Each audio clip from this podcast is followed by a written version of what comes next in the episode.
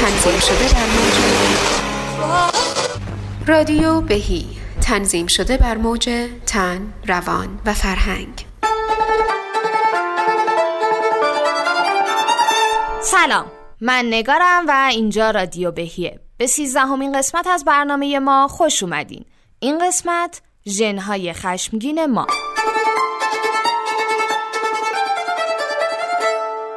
قسمت سومین گفتار از فصل دوم ماست. همونطور که می‌دونید در این فصل به موضوع خشم می‌پردازیم و شما می‌تونید سوالات خودتون رو در این باره در صفحه اینستاگرام رادیو بهی برای ما ارسال کنید. اگر اولین قسمتی است که به پادکست ما گوش می‌دید پیشنهاد می‌کنم حتما به قسمت های قبلی هم سر بزنید. از اونجایی که می‌خواستیم از تجربه های زنده همدیگه هم استفاده کنیم چیزی که خیلی وقتا از مطالب علمی هم مفیدتر و الهام بخشتره از همه شما همراهان دعوت می‌کنیم که تجربه های زیستتون رو در مورد بینش های جدیدی که پیدا کردید و اینکه چجور تونستید انرژی خشم رو در جهت زندگیتون هدایت کنید بنویسید و در صفحه اینستاگرام رادیو بهی برای ما ارسال کنید. برای اینکه یه شور و حالی هم به این مشارکت داده باشیم هر ماه به سه نفر از دوستانی که تجربه هاشون رو به دیگر همراهان هدیه دادن یک جلد کتاب و کارگاه های نیمبه های سامانه بهی تقدیم میشه.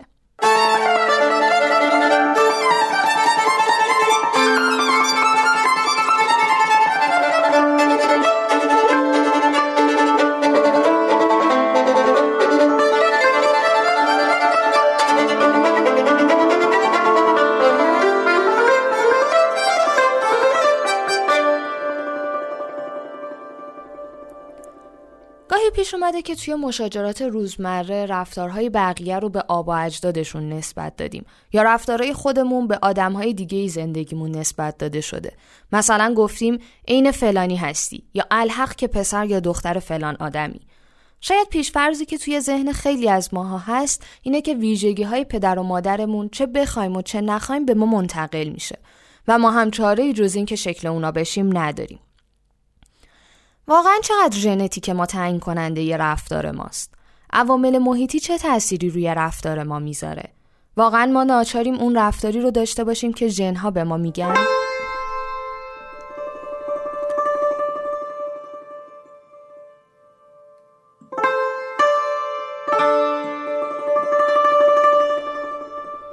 قسمت دکتر فرزاد گلی به بخشی از سوالات شما در رابطه با خشم می‌پردازن و از زوایای مختلف پاسخ این سوالات رو بررسی می‌کنن.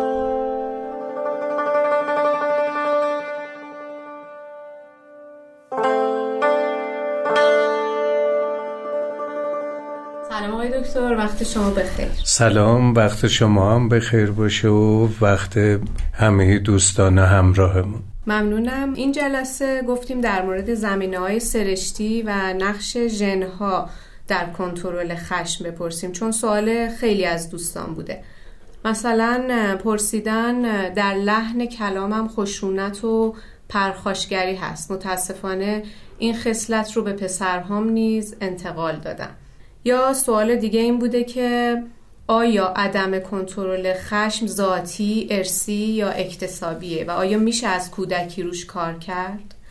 یا دوست دیگه ای هم گفتن روش های کنترل خشم در کودکان رو از روی کتاب ها و گفته های روانشناسا من خیلی انجام دادم ولی انگار تو خون بچه های من وجود داره و اثر نمی‌کنه. کلا پدر بزرگ پدری، اموها و پدرشون عجیب آستانه آتش فشان پایینی دارن. طوری که پالتوی سوقاتی رو پدر بزرگ با قیچی ریز ریز کرده که کی گفته من این پالتو رو می‌خوام. ممنونم از شما و از همه دوستان که سوالاتشون رو فرستادن. آره فکر می‌کنم که لاقل توی روایت های خونواده ها که ببینیم این زیاد هست دیگه. تو هم مثل بابات همچینی یا نمی‌دونم پدر و پدر بزرگت هم همینطور بودن. ما کلا آتیشی مزاجی ما نمی‌دونم اینجوری هستیم. خب خیلی شواهد زیادی هم می‌بینن دیگه. خیلی شواهد زیادی از همون دوره شیرخارگی بچه ها حتی ممکنه ببینن نارومی ها و چیزهایی که بگن که این, این هم برمیگرده به همون مزاج و طبع ناآرامی که حالا ما داریم معمولا اسناد به خانواده همسره اما خب گاهی هم به خودشون و خانواده خودشون هم هست. آره برای همین یه مقدار زرافت داره. اگه بخوام همینطوری مستقیم بگم که آره زمین ژنتیکی داره زمین ژنتیکیش هم قویه. بعد همه میگن خب دیدی هم این دیگه جبره و کاریش نمیشه کرد و ما خانواده هم اینطوریم و یا اینم اخلاق کوفتیش به خودت رفته یا امثال این چیزا. اگه هم بگیم که خب نه اکتسابی تربیت پذیره اون وقت خیلی از تجربیات که دوستان می‌کنن شاید خیلی هم جهت با این نباشه. برای همین همین و همانم به همین راحتی جوابش نمیده که خب بله هم ژن هست و همون بحث قدیمی همیشگی و هم محیط هست و هم تربیت هست و هم اراده است و همه این قصه ها. اینم شاید خیلی روشن نکنه که بالاخره چی به چیه. برای همین اول بذارید یه نگاهی بکنیم ببینیم که تا اینجا چیا می‌دونیم. البته خیلی مختصر در اون حدی که به کار زندگیمون بیاد و باز مثل بقیه بحثایی که داریم دوستایی که متخصص هستن و علاقه دارن که بیشتر بخونن منابعی در اختیار قرار میدیم که می‌تونن راجع به اینها بیشتر بخونن و حالا دقیق اطلاعات دقیق تری به دست بیارن. اما اون قدری که به کار زندگیمون بیاد بخوایم اگه اینجا بگیم اینه که که بیشترین همبستگی رو با کنترل خشم دارن عمدتا ژنایی هستن که به سروتونین برمیگردن به ساخت گیرنده های سروتونین به تجزیه سروتونین به اون پیشسازای آماده سازی پیشسازای سروتونین مثل تریپتوفان بیشتر به اینا برمیگرده. یعنی هول و هوش سروتونین میگرده. همون ناقل عصبی که توی اختلالای خلقی هم نقش اصلی رو داره و اکثر داروهای در واقع ضد افسردگی به نوعی روی افزایش سروتونین تاثیر می‌ذارن بشه از سازوکارهای مختلف. بنابراین اگه بخوام خیلی چکیده و راحتش رو بگم انگار که یک همبستگی با خلق ما داره و انگار که یه جور همونطور که خیلی هم بهش اشاره کردن خیلی روانکاوا گفتن خیلی متخصصای در واقع روانشناسی فرگشتی یا تکاملی گفتن. یه جوری خشم و اندوه انگار که همسایه همن. توی فرایند سوگم همینو می‌بینیم. یعنی معمولا اول با انکار شروع میشه بعد میاد توی خشم و چانه زنی و بالاخره اون اندوه و افسردگی که یعنی این که میپذیره که این اتفاق افتاده منتها هنوز نتونسته که جذب خودش بکنه. پس پذیرش کامل نیست هنوز. منتها به عنوان یک اتفاق قطعی دیگه پذیرفته. اما به عنوان اینکه این جزی از زندگی منه هنوز نپذیرفته. که البته خب این مراحل سوگم رفت و برگشتی هن. الزامنی نیست که همچین خیلی منظم و ایسکا به ایسکا مرتب بره جلو. کمی میره عقب کم میاد جلو. بین دو تا ایستگاه سه تا ایستگاه حرکت می‌کنه. منتها در مجموع سیر به این سمته. بنابراین اگه بگیم که خشم می‌تونه خیلی وقتها یک شکلی از یک شکل خامتری از افسردگی باشه داره دست و پا می‌زنه که انگار با یه فقدانی کنار بیاد و توی افسردگی نیفته چون فکر می‌کنه که این تهدید بزرگتری حتی از اون فقدانه.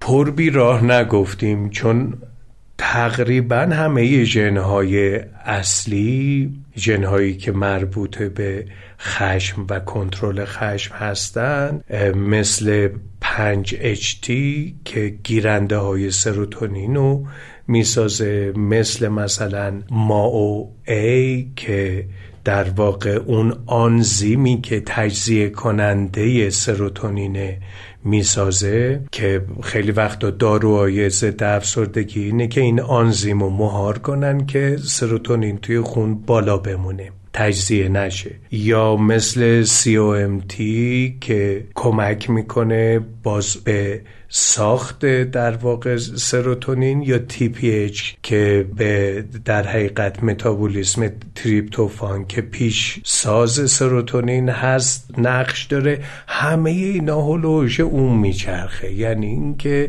و می‌بینید که خب خیلی از داروهایی که برای خشمای شدید و مزمن و دشمنی ها و خصومت هایی که تثبیت شده کینه هایی که تثبیت شده و همینطور هم این شعله ور میشه و مشکلات ایجاد می‌کنه یه گروه از داروهایی که میدن همین داروهای ضد افسردگیه. البته داروهای دیگه هم مثل داروهای ضد تشنج و تثبیت کننده خلق هم میدن چون باز اونم میشه یه نگاهی بهش کرد که خیلی وابسته است باز به عمل کرده خصوصا دو جا که قبلا هم گفتیم یکی آمیگدالا و یکی در حقیقت منطقه شقیقه‌ای ما تمپورال ما. خیلی نقش داره توی کنترل خشم. برای همین خیلی وقتها خشم مثل یه جور دیسچارج یا مثل تشنج های لب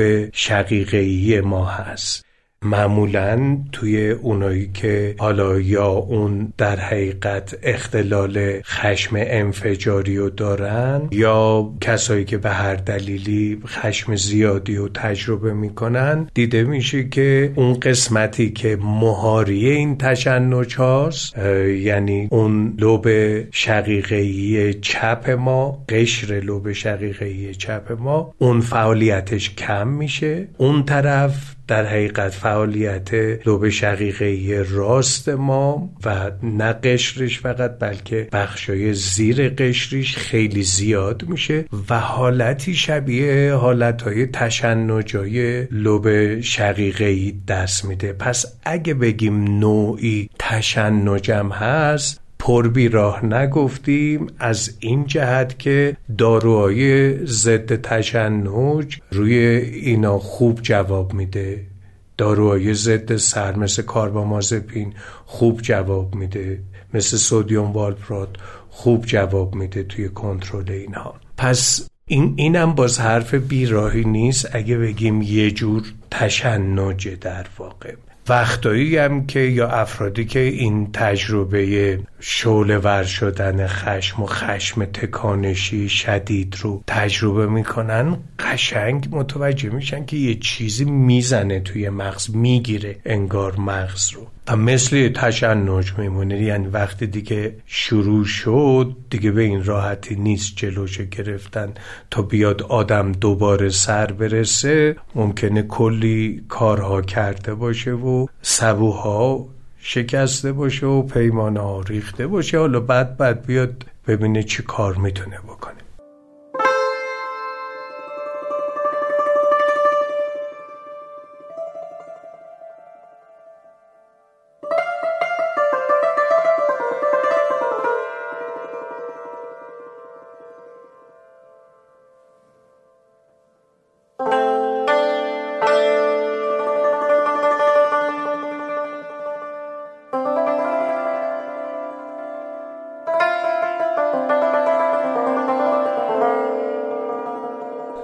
روز یه راهب تصمیم می‌گیره که به تنهایی بره مراقبه کنه. برای همین یه جایی دور از سومه یه قایق بر میداره و میره وسط دریاچه چشماشو میبنده و شروع می‌کنه به مراقبه کردن.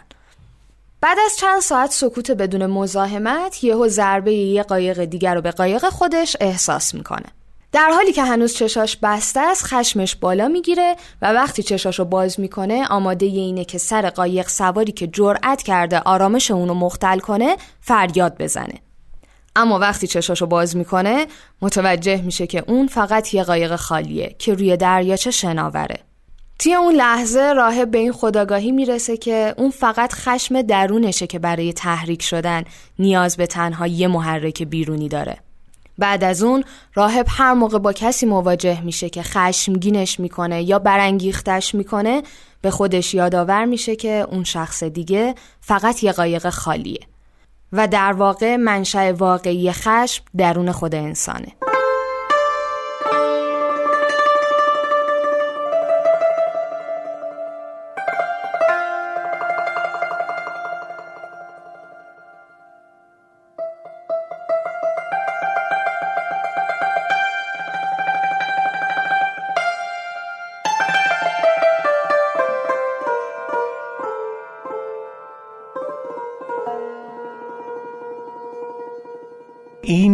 این ژن هایی که مربوط به این بخشهایی که گفتیم هستن یا باز مثلا کلی جراحی داریم توی یه تحقیقی نزدیک مثلا 500 تا جراحی آمیگدالاتومیو که اینا اومدن یه جوری با جراحی در واقع مهار کردن اون دیسشارج های شدید و سائق واری که آمیگدالا می‌زنه و نمی‌تونه هیپوکامپ و قشر پیشا پیش پیشانی مغز اینا رو پردازش کنه و در نتیجه به همون شکل وحشی و خامش به رفتار در میاد. و میشه تبدیل میشه به رفتارهای پرخاشگرانه. اومدن حالا توی موارد شدیدش اومدن با جراحی آمیگدالا رو در واقع دستکاری کردن که این شدت اینها کم بشه و باز اینا هم خیلی موفق بودن. گرچه این جراحی بیشتر تو دهه 60 تا 70 می شده و حالا خیلی طرفداری نداره و منتقدم یک عالم داره. به این دلایل که خب داروها اون زمان اونقدر پیشرفت نکرده بوده. حالا با داروها خیلی بهتر میشه کنترل کرد. روش های درمانی شناختی رفتاری و بهوشیاری و اینها هم اون موقع اینقدر تحقیق نشده بوده. برای همین بیشتر این گزارش مربوط به اون موقع است. اما اونا هم نشون میدن یه تعداد خیلی زیادشون تو بعضی مطالعات تا صد درصدشون بهبود نشان دادن. پس نشون میده که بنیانهای زیستیش قویه بنیانهای ژنتیکیش قویه. و نمیشه از اینها چشم پوشید اینا رو نادیده گرفت. یه سوالی که اینجا بر من پیش اومده اینه که این اختلال انفجاری چقدر شایع توی جامعه؟ آره راجبه اینم می‌تونم بگم الان. حالا می‌تونم اول جواب سوال شما رو بگم بعد یه سری چیزایی که باز مقدمه اینه بگم که شاید بهتر معلوم بشه منظورمون چیه. یه اختلالی داریم که اختلالیه که یه تشخیص مستقلی برای خودش داره که اونو بهش میگیم intermittent explosive disorder یا در واقع اختلال انفجاری متناوب. اینطوری میشه ترجمهش کرد. یعنی هر بار این خشم شعله ور میشه و رفتارهای پرخاشگرانه آسیب رسان به خودش و دیگران در حالی که این تاثیرات پایداری روی روابطش داره این می‌تونه باعث اخراجش از کارش بشه می‌تونه باعث از دست دادن دوستانش بشه می‌تونه باعث از بین بردن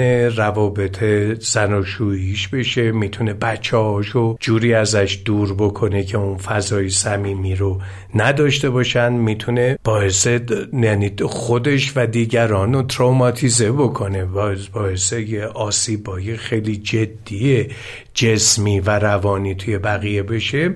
متا بازم می‌زنه بیرون. این یکی از اون اشکال در واقع انفجاری خشم تشنج مانند خشمه که توی مطالعات مختلف تو فرهنگ مختلف بین یک و نیم یک و چهاردهم تا هفت درصده که خب خیلی زیاده. یعنی تو بعضی از جوامع نشون میده خیلی زیاده. یعنی از هر ده نفری یکی کمربند انتحاری بسته معلوم نیست که مثلا کلمه بعدی که از دهن تو در میاد این باعث انفجارش بشه یا نشه. این که توی جامعه ما چقدر نمی‌دونم شاید هست ممکنه مطالعاتی باشه. من الان حضور ذهن ندارم نخوندم. منتها توی همچین رنجیه بین تقریبا یک و نیم درصد تا هفت درصد شیوعشه. منتها این تنها علت خشم نیست. این یه تشخیص کریستال شده یه اختلالیه که می‌تونه در واقع به شکلی تشخیص مجزا داده بشه. مونتا افرادی با زمین با در حقیقت اختلالات شخصیتی مختلف مثل اختلال شخصیت مرزی که خب خیلی خشمای نابجا و شدید توشون زیاده یا اختلالای خلقی دو قطبی. اینا هم پرخاشگری خیلی توشون زیاده خصوصا توی اون دوره شیدایی توشون زیاد هست. اینجا باز می‌تونید ببینید توی مثلا این نوع و توالیه بین اون پر انرژی بودن بیکیفیت که هر لحظه می‌تونه به خشم تبدیل بشه چون بر نمیتابه مانعی رو با اون تبدیلش به افسردگی. یعنی اون اینجا باز دوباره می‌تونیم ببینیم که و اینکه بالاخره اون باز دوباره توی درمان این اختلال دو قطبی می‌بینین از هر دو دست دارویی که برای درمان خشمم استفاده میشه یعنی تثبیت کننده های خلق و بالا برنده های سروتونین هر دو استفاده میشه. حالا به هر حال می‌خوام اینم بهش یه نگاه بکنیم. یا مثلا شخصیت های ضد اجتماعی که اینها به دلیل اینکه بازدارنده هایی کمی دارن. به دلیل اینکه همدلی کمی دارن. اون عصب های آینه ایشون ضعیفه و درست کار نمی‌کنه. شاید بیشتر از بقیه خشمگین نشن اما کمتر از بقیه دلیل دارن برای اینکه جلوی خشمشون رو بگیرن. کمتر از بقیه اون دورنما رو می‌تونن ببینن و اون تخیل اخلاقی فعال رو داشته باشن که بتونن پیامدهای عمل رو ببینن و بتونن بازداری کنن. بنابراین بازدارنده های کمتری دارن اما الزامن تولید خشم انگیختگی بیشتر الزامن در اینا نیست. گرچه خب به تدریج اینها شکل زندگی پیدا می‌کنن نسبتی با جامعه پیدا می‌کنن توی جریانهایی قرار می‌گیرن که اون خشم و پرخاشگری تولیدش هم می‌تونه خیلی بیشتر بشه. بنابراین از اون تشخیص اختلال انفجاری متناوب که بگذریم باز در حقیقت خشم های شدید دیگری هم می‌بینیم. خشم خیلی وقتا مربوط به اون سوک های ناتمامه. در حقیقت خیلی وقتا معادل در واقع افسردگی یه نمودی از افسردگیه. خصوصا توی بچه ها زیاد می‌بینیم که افسردگیشون رو به شکل پرخاشگری و خشم نشون میدن از خودشون. و اون زمینه های زیستی و ژنتیکی رو هم داره. همین اختلال انفجاری متناوبم که داریم میگیم همینم باز توی مطالعات مختلف بین 44 درصد تا 72 درصد زمینه ژنتیکی نقش داره توی اینها. یعنی اون شکل های اون آلل های از این ژن هایی که گفتیم فعاله که باعث میشه که میزان سروتونین توی اینها پایین باشه تحمل درد توی اینها پایین باشه و زود خلاصه به اون آستانه شعله ور شدن و پرخاشگری برسن این تا اینجا یه مقدار راجبه این که اون چیزی که قدیمی ها می‌گفتن نمی‌دونم صفراوی مزاج طرف آتشی مزاج اینا سرشتشون اینطوریه. اینها حالا بیشتر الان پرچم اینا بالاست تا اینجا که این صحبت ها رو کردیم. منتها الان لازمه که یه کمی بریم توی اون سمت ماجرا. یعنی اینکه حالا بگذاریم که روش تحقیق خیلی از این مطالعات و استنتاجهایی که می‌کنن انتقاداتی به اینها هست. به این دلیل که علاوه بر اون که این ژنهای مربوط به ژنهایی که همبستگی زیادی دارن با کنترل خشم اینها چند شکلی هم پلیمورفیسم دارن که بعضی از اشکالش توی افرادی که مستعد اختلالای وابسته به کنترل خشم هستن هست علاوه بر این و مهمتر از این عوامل اپیژنتیکیه. عوامل اپیژنتیکی یعنی چی؟ یعنی سویچ هایی که می‌تونه یه ژن رو خاموش یا روشن کنه. اینها از خود اون توالی ژن ها نقش بیشتری دارن. که حالا خیلی خوب این ژن از پدرت پدر بزرگت مادرت مادر بزرگت بهت رسیده. این که در تو در شخص تو فعال بشه یا نه خیلی وابسته است به اون سویچ ها به اون سویچ های اپی‌ژنتیکی که چقدر این ژنهایی که باعث تحلیل بردن و کاهش سروتونین به خصوص میشن رو توی تو فعال بکنن یا غیر فعال. چه عواملی تاثیر داره و یا بگیم این سویچ های روشن و خاموش اینایی که میاد ژنها رو در حقیقت استیله متیله می‌کنه عمدتا؟ و باعث میشه که این یه قطعه از ژن دور اون قرقره هیستونا بپیچه و بیان نشه یا باز بشه و بیان بشه و بتونه تولید حالتی و صفتی و رفتاری بالاخره بکنه وابسته است به تغذیه ما و کلا عوامل مربوط به سبک زندگی ما. مربوط به شیوه و مهارت های خودآرامسازی و کنترل استرس ما برمیگرده به اون در حقیقت سبک دلبستگی ما خصوصا توی سالهای اولیه زندگی ما برمیگرده به فرهنگی که درش داریم زندگی می‌کنیم. برمیگرده به شرایط اجتماعی و اقتصادی که درش هستیم. به همه اینا برمیگرده. اینا می‌تونن که کمک بکنن که ژنی بیان بشود یا نشود. پس گنجینه ژنتیکی ما خیلی خیلی خیلی بزرگتر از اون بخش هایی که صفات ما رو به وجود میارن. یه کتابخونه خیلی بزرگه. حالا دو درصد پنج درصد هر چیز یه مقدار کمیش بیان میشه. پس اینکه این سیستم واداشته بشه که دستشو بکنه توی این کتابخونه ژنتیکی و چه کتابی رو در بیاره. یه داستان جنایی در بیاره نمی‌دونم کتاب مارکه دو ساعت در بیاره و دنبال نمی‌دونم سکس سادیستیک و اینا باشه یا کتاب دیگری رو در بیاره.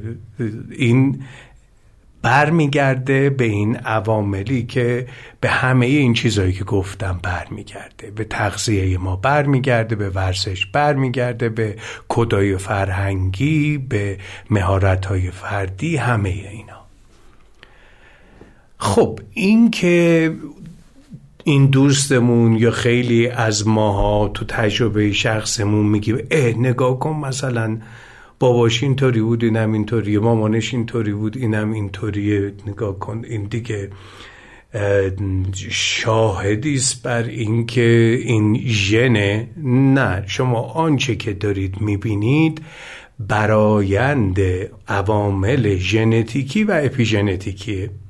شما که نمی‌تونید ببینید که کدومش مربوط بوده به توالی ژنها و کدومش مربوط به این سویچ که روشن و خاموش می‌کنه. شما از بیرون دارید می‌بینید رفتار این شباهت داره به اون. بنابراین وراستی با خانوادگی فرق می‌کنه. چه بسا همونطور که از این تحقیق هم کم نداریم که مثلا حتی مثلا تو تحقیقی که راجبه سرطان کلون کردن یه تحقیق خیلی بزرگی توی آمریکا در 15 سال پیش کردن یکی از یافته های خیلی خیلی جالب این بود که شیوع کنسر کلون که خب یکی از کنسرهایی که زمینه ژنتیکی قوی داره مثل مثلا کنسر پستان این دیدن که توی بچه های ژنتیکی خودشون و بچه های در واقع غیر ژنتیکیشون بچه های فرزند خاندشون در واقع دیدن که شیوعش تقریبا به یه میزانه.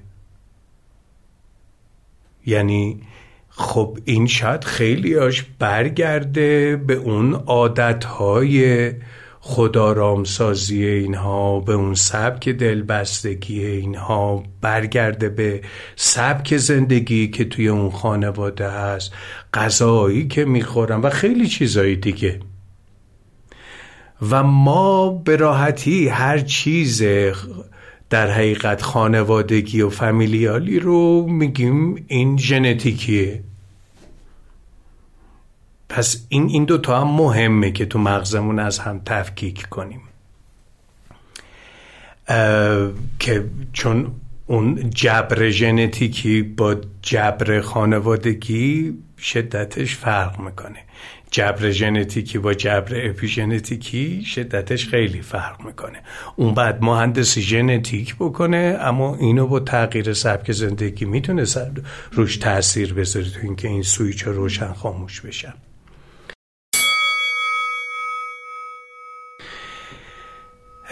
بنابراین یه چیزی که اینجا خیلی خیلی برامون مهمه اینی که شاید تفاوتی که توی اون شیوع اون اختلال انفجاری متناوب که گفتیم توی جامعه های مختلف هست تا چار و خورده برابر از یک و چهاردهم تا هفت و خورده خیلی فاصله است دیگه.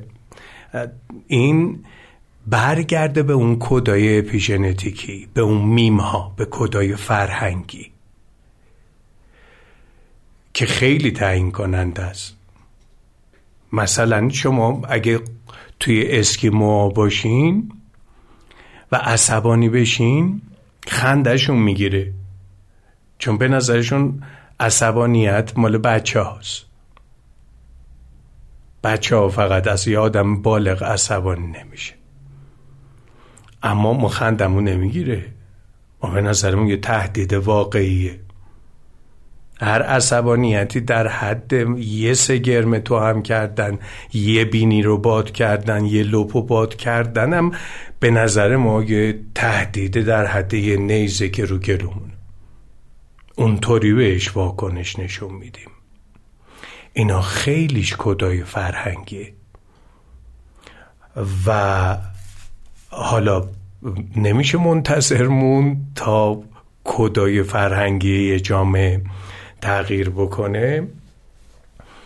اما خب هر کسی برای خودش می‌تونه این کارو بکنه دیگه. برای خودش اطرافیانش خیلی کارا می‌تونه بکنه که بفهمیم که پشت این خشم یه اندوهیه. پشت این خشم یه آسیب پذیریه. شاید اون اسکیمو اینو خوب می‌بینه. که میگه آخه چه شد مگه؟ از چی ناراحت شد؟ چی از دست دادی الان؟ خیلی متاسفم که تا الان اینقدر ناراحتی. یعنی اون کودک آزرده پشت این دیو خشمگینو می‌بینه و با اون ارتباط می‌گیره. نمی‌ذاره که این صورتک این دیو گولش بزنه. صورتک از رو چهره بچه بر میداره میگه من دارم میبینمت. تو, تو الان شرمگینی اندوهگینی. آن دیگه فقدان یه چیزی از احساس ناایمنی می‌کنی. ترسیدی. اونو می‌بینه. چون خشم تقریبا همیشه یه هیجان ثانوی است. از اگه پشتشو ببینیم خیلی فرق می‌کنه چه تو خودمون چه تو دیگران. ها پس اینکه اون محور در واقع خشم دشمنی پرخاش بهش میگن که این اون محوریه که در, در واقع اون تو انگلیسی بهش میگن آها یعنی انگر هاستیلیتی اگریشن اما اون آهای اون آها مومنت اون لحظه کشف و وجد نیست این یه آهای دیگه است. عکس اون آهای. آره این این محور همون محوری که گفتیم کنترل ژنتیکیش بیشتر حول و حوش تنظیم سروتونین میچرخه که خشم اون احساس و هیجانشه. اون هاستیلیتی یا دشمنی یا خصومت اون حالت واکنشی و نابیانگرش اونی که تو خودش میریزه و یه قیزی یه دشمنی آماده برای شولوری داره. نشخارای خشمگینانه داره و اسنادهای خشمگینانه داره خطای اسناد خشمگینانه داره. یعنی هر چیزی و هر چیز مبهمی رو یه تهدیدی که میشه نسبت بهش خشم داشت توش پیدا می‌کنه.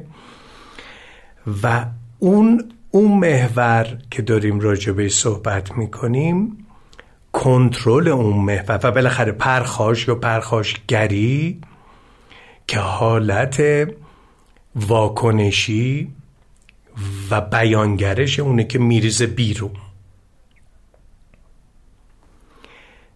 حالا یه شکل دیگه هم داره اونم حالا بگم بعد تو پرانتز بعد ادامه بدم.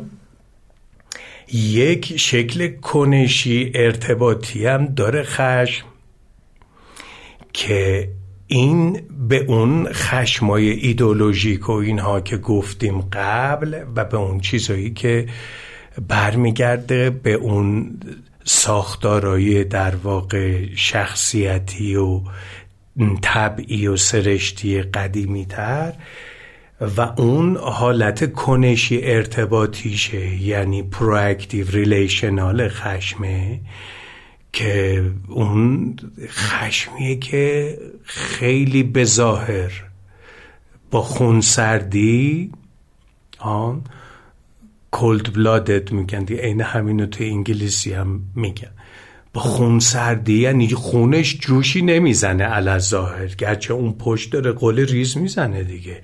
و داره مثل خوره می‌خوره اون رو اون حسادت و اون خشم و اینها. اما خیلی با خون سردی می‌تونه نقشه کشی بکنه. دو به همزنی به قول خودمون بکنه شایع پراکنی بکنه. مثل اون شخصیتی که حالا اسمش هم یادم رفت توی اوتلو که اینقدر زیر گوشه اوتلو خوند و خوند و خوند و خوند تا بالاخره موفق شد خشم و حسادت و اینا رو به جایی برسونه که معشوقش و بیگناه دزدمونا رو کشت بالاخره توی اون حکایت شکسپیر. خیلی مدت های طولانی می‌تونه این خشم رو به شکل سیستماتیک و سازمان یافته برنامه ریزی کنه در جهت آسیب زدن به کسی که موضوع خشمشه. یا حسادتش. حسادت هم خب یه جزء اصلیش خشم. اون چیزی که این محور رو کنترل می‌کنه علاوه بر ژن و عوامل زیستی که حالا باز یه چیزم فکر کنم جاموند توی سال هم نمی‌تونم بوده یا نبوده اینکه مردا بیشتر خشمگین میشن یا زنا بیشتر خشمگین میشن یا چقدر وابسته به جنسه. خب سنتن که چهره خشم رو بخوام بکشم معمولا مردا رو می‌کشن دیگه. و اون خدایان خشم و اینا هم که داریم خیلی هاشون چهره کاملا مردانه و جنگجو و سرخ و اینها دارم ما اون که بعد شده خشم که اون الهه خشم توی اساتیر ایرانی. اونم ظاهرا مرده و از قدیمم می‌گفتن که خب تستوسترون یه چیزیه که با پرخاشگری و با اینکه با برون ریزی خشم و با نمی‌دونم تجاوز و دست اندازی و جنگ و اینها سر کار داره و خیلی وقتا هم توی خیلی از مواقع این رو دستکاری هم کردن به شکلهای مختلف که این پرخاشگری توی سربازان و اینا مثلا بیشتر بشه.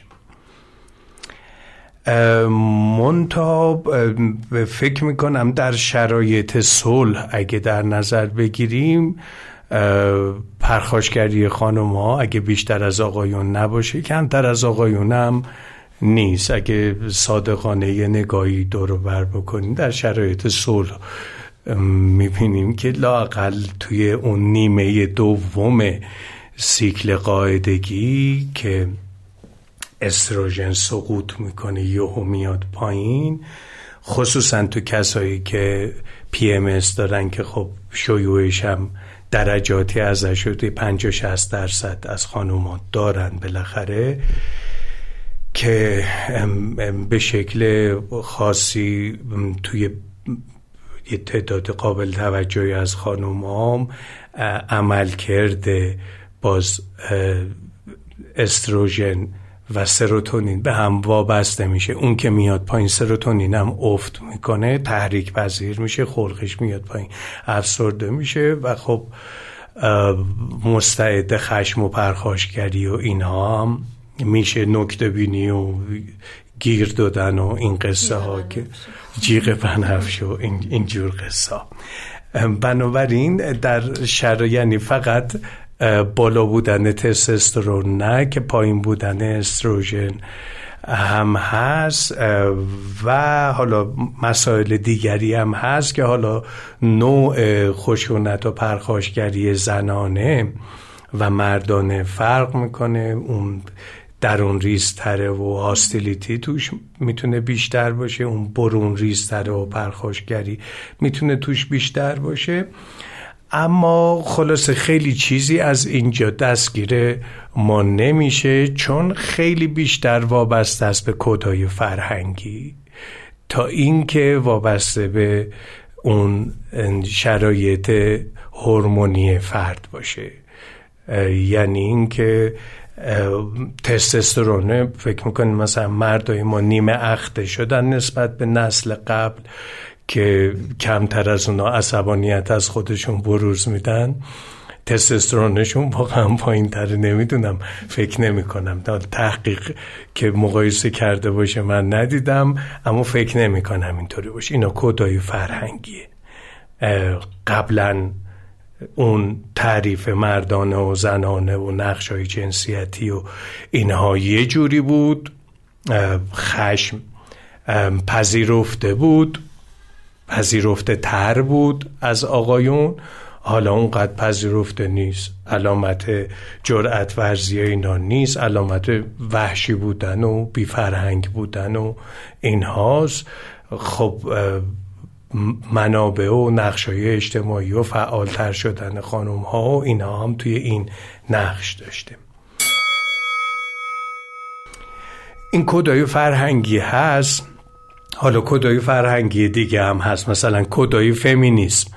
الان یه سری میم فمینیسم هم حالا هست که انگار که این آقایون باعث همه اون اختلالایی که از کمون اولیه. اون نر آلفا به سر زنها و بقیه می آورده این مرد در بدری که روبروی این نشسته مسئول پاسخگویی همه جفاهایی که بر زن طی چند هزار سال گذشته تا حالا رفته خود اینه. و این باید این نماینده همه اونهاست. و درست مثل مثلا نسلای بعدی جنگ جهانی دوم که با یه احساس گناهی توی آلمان انگار به دنیا میان انگار مردای حالا هم با همون به خاطر همون کدای میمتیکی و شاید به خاطر بالاخره چیز همدلی بیشتری که با مادرانشون داشتن یه جور احساس گناهی هم با خودشون حمل می‌کنن که ما واقعا چه کار که اما واقعا مایی نیست. نه ما زنها وجود داره نه ما مردها وجود داره.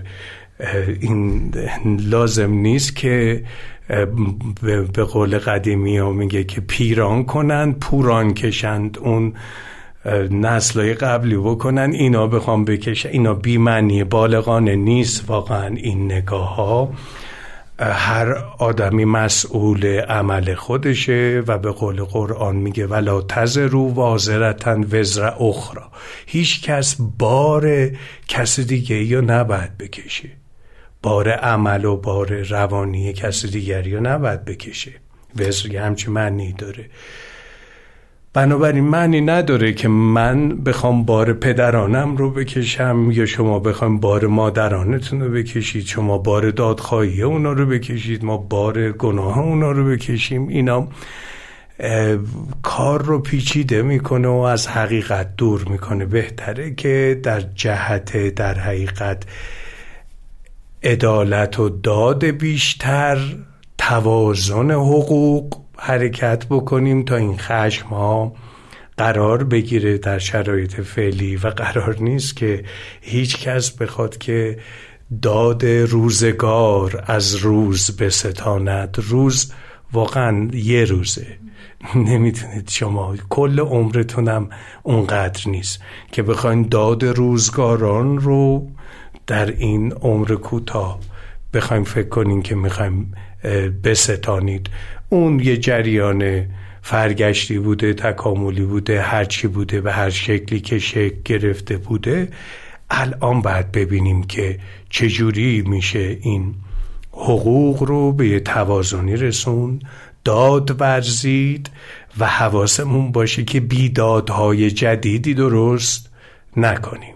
بر خودمون و بر دیگرم به هر حال فکر می‌کنم تقریبا یه نمایی از این گفتم و راجع به سویچ هم که گفتیم طبیعیه که خب پس تغذیه می‌تونه دارو می‌تونه درمان شناختی رفتاری می‌تونه اینکه بشناسه اون عواطف رو درمانای هیجان محور عواطفی که پشت خشمن. تا وقتی به خشم فقط توجه می‌کنین نمی‌تونین کنترلش کنین مگه اینکه ببینین اون, اون که اون پشت افسرده است اون که اون پشت ترسیده اون که اون پشت شرمگینه با اون وارد دیالوگ بشید. با این نمیشه وارد دیالوگ شد. خشم خیلی بدوی تر از این هاست که بتونید باهاش وارد دیالوگ بشید. درمانای هوشیاری مبنا به هوشیاری فوق العاده تأثیر گذاره توی این فاصله گذاری. و البته خب درمانای جامعه محور و آموزش جامعه و تغییر اون کدهایی در جامعه که داره بد عمل می‌کنه و باعث بیداد میشه و اون بیدادها باعث خشم میشه. موتور خشم رو روشن می‌کنه. اونها هم حیاتی و مهمه و تعیین کنند است. ممنونم از شما. ممنونم از شما از وقتی که گذاشتید. زنده باشید.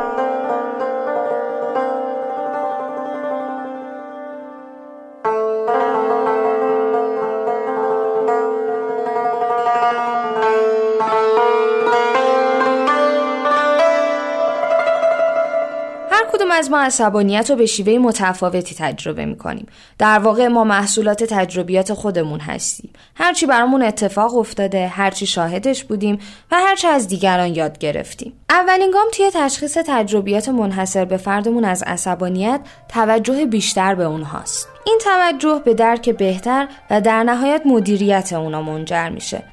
شما می‌تونید پاسخ این سوالا رو جایی برای خودتون یادداشت کنید. چه حادثه ای توی گذشته براتون اتفاق افتاده که رهاش نکردین و بزرگترین عامل بازدارنده براتون محسوب میشه؟ معمولا کدوم موقعیت ها توی روز باعث تحریک عصبانیت در شما میشه؟ چطور عصبانی میشین؟ کدوم یک از رفتاراتون باعث تشدید و بدتر شدن عصبانیتتون میشه؟ وقتی عصبانی هستین توی بدنتون چه احساسی دارین؟ عصبانیت شما چه تأثیری روی زندگی روزمرتون داره؟ عصبانیت چطور باعث تخریب روابطتون شده؟ چطور به خود شما آسیب زده؟ آیا کسی توی گذشته شما بوده که عصبانیت رو از اون یاد گرفته باشین؟ آیا کسی هست که از اون الگو برداری کنید و در مقابلش واکنش نشون بدین؟ عصبانیت و درد شما تحت چه شرایطی براتون مفید بوده؟ در چه مواقعی عصبانیت حکم مانع رو براتون داشته؟ اگه هنوز تا این اندازه خشمگین نبودین، زندگی براتون چه شکلی می‌شد؟ آیا معالجه عصبانیتتون ارزش وقت صرف کردن رو داره؟ چطور؟ روش های متعددی برای کنترل خشم وجود داره که معمولا برخی از اونا مفیدن و بقیهشون بسیار خطرناک چه برای خودمون و چه برای اطرافیانمون و تفاوت بین این روش ها واقعا ناچیزه البته حتما می‌دونید که استفاده از این روش ها به شرایط بستگی داره. شما وقتی کنار خانوادتون هستین نسبت به زمانی که سر کارید خیلی متفاوت رفتار می‌کنین. اینطور نیست؟ اولین حالت فرو بردن خشمه. توی این حالت عصبانیت خودمون رو بروز نمیدیم. در عوض چون تصور می‌کنیم که یه رفتار بد اشتباه و نادرسته اونو فرو میدیم. دومین حالت خصومت آشکار. رفتار خصومت آمیز آشکاریه که توی دفاع از خودمون و بدون توجه به عواقبش در برخورد با دیگران استفاده می‌کنیم و ممکنه به شکل خشونت فیزیکی یا دعوای لفظی بروز کنه. سومین حالت خصومت پنهان افرادی که خشم انفعالی دارن بدون اینکه احساس واقعی خودشون رو به شکل علنی و آسیب پذیر نشون بدن در جستجوی راهکارهایی برای کنترل شرایطن و در عین حال دشمنی خودشون رو به شکل آشکار بروز نمیدن. در عوض دیگران رو به روش های نامحسوس اداره می‌کنن. کسایی که خشم پنهان دارن در بازی فکری استادن. چهارمین حالت مشخص کردن حد و مرزا. این حالت به این معنیه که بدون قطع رابطه کامل با دیگران مرز بین چیزایی که برامون بلامان است و چیزایی که برامون اشکال داره رو مشخص کنیم. درجه ای از آسیب پذیری توی این حالت وجود داره چون که باید درباره احساسات خودمون با دیگران صادق باشیم با علم به اینکه ممکنه پاسخ اونا به ما منفی باشه. حالت چهارم رها کردن رها کردن عصبانیت به این معنیه که بفهمیم برخی از نیروها خارج از کنترل ما هن و اینکه در نهایت این احساس هیچ فایده ای برای ما نداره. سه مورد اول یعنی فرو بردن خشم، خصومت آشکار و خصومت پنهان حالتهای انفعالی هن. به این معنی که ما از جایی اداره امور رو به دست گرفتیم که به دلیل احساس عصبانیتمون ناراحت و گرفتاریم و در نتیجه یا پرخاش می‌کنیم یا نمی‌کنیم. بیشتر اوقات ما کنترل از همین نقطه شروع می کنیم. اینا همون هنجاره فرهنگی هستن. در واقع روش های مدیریت عصبانیت که از اطرافیانمون یاد می‌گیریم. بی توجهی به اونچه که بدنمون به ما گوش زد می‌کنه عادتیه که باعث ابتلا به خیلی از بیماری های روحی میشه. دو مورد آخر یعنی مشخص کردن حد و مرزها و رها کردن راهکارهای علمی و کاربردی کنترل عصبانیتن. توی این حالت به آمیگدال مغز خودمون بیتوجه نیستیم. ارزش اطلاعاتی که برای حفظ امنیت ما ارائه میده رو می‌دونیم و می‌تونیم بهترین عمل کرد و با توجه به اون اطلاعات داشته باشیم. آیا چیزی وجود داره که به اقدام ما نیاز داشته باشه یا یه سوژه قدیمیه که دوباره پیش اومده؟ مشخص کردن مرزا یعنی به جای نشون دادن رفتارهای خشونت آمیز حرف دل خودمون رو به زبون بیاریم و در موقعیتی که باعث عصبانیتمون شده رفتار موثری داشته باشیم. رها کردن یکی از راه های کنترل عصبانیت که با فرو بردن خشم خیلی تفاوت داره چون در رها کردن شما سعی در تظاهر به عصبانی نبودن نمی کنین بلکه برای کاهش اثرات منفیش اقدام می کنین در واقع این راهبرد تلاشی آگاهانه برای درک این مسئله است که عصبانیت شما واکنشیه به بخشی از یک رفتار که نمی‌تونید تغییرش بدید یا در خصوص حد و حدودیه که نمی‌تونین به زور اونو مشخص کنید. وقتی خشم و قیز درون ما به شکل الگوی عاطفی طولانی و حل نشدنی در اومده باشه برای رها کردنش به بخشش نیاز داریم.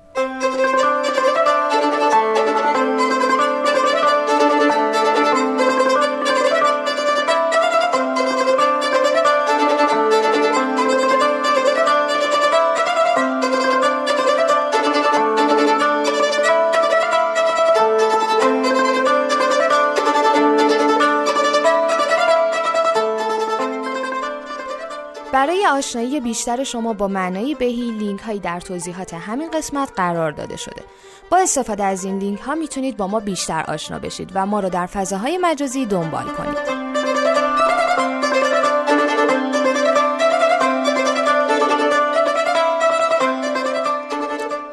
شما می‌تونید رادیو بهی رو در Google Podcasts، Apple Podcasts، Castbox و Spotify بشنوید و برای دوستان خودتون ارسال کنید. برای دانلود آهنگ های هر قسمت به کانال تلگرام ما سر بزنید.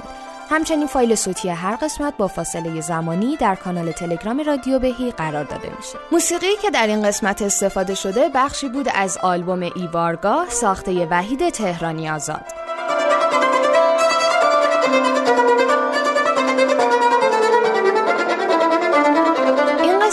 توسط ما نگار محمد شریفی، سیامک تراکمزاده و فرزانه جهانبانی در کنار دکتر فرزاد گلی در مؤسسه دانش تندرستی و در شهریور ماه سال 1401 ضبط شده. امیدوارم که از شنیدن این قسمت لذت برده باشین و منتظر قسمت های بعدی ما باشین.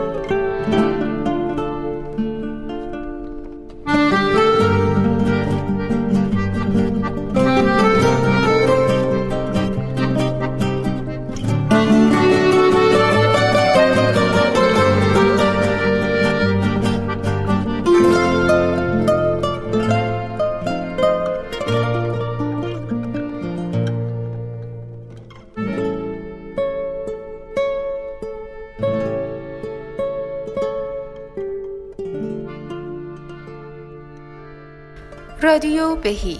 تنظیم شده بر موج تن، روان و فرهنگ.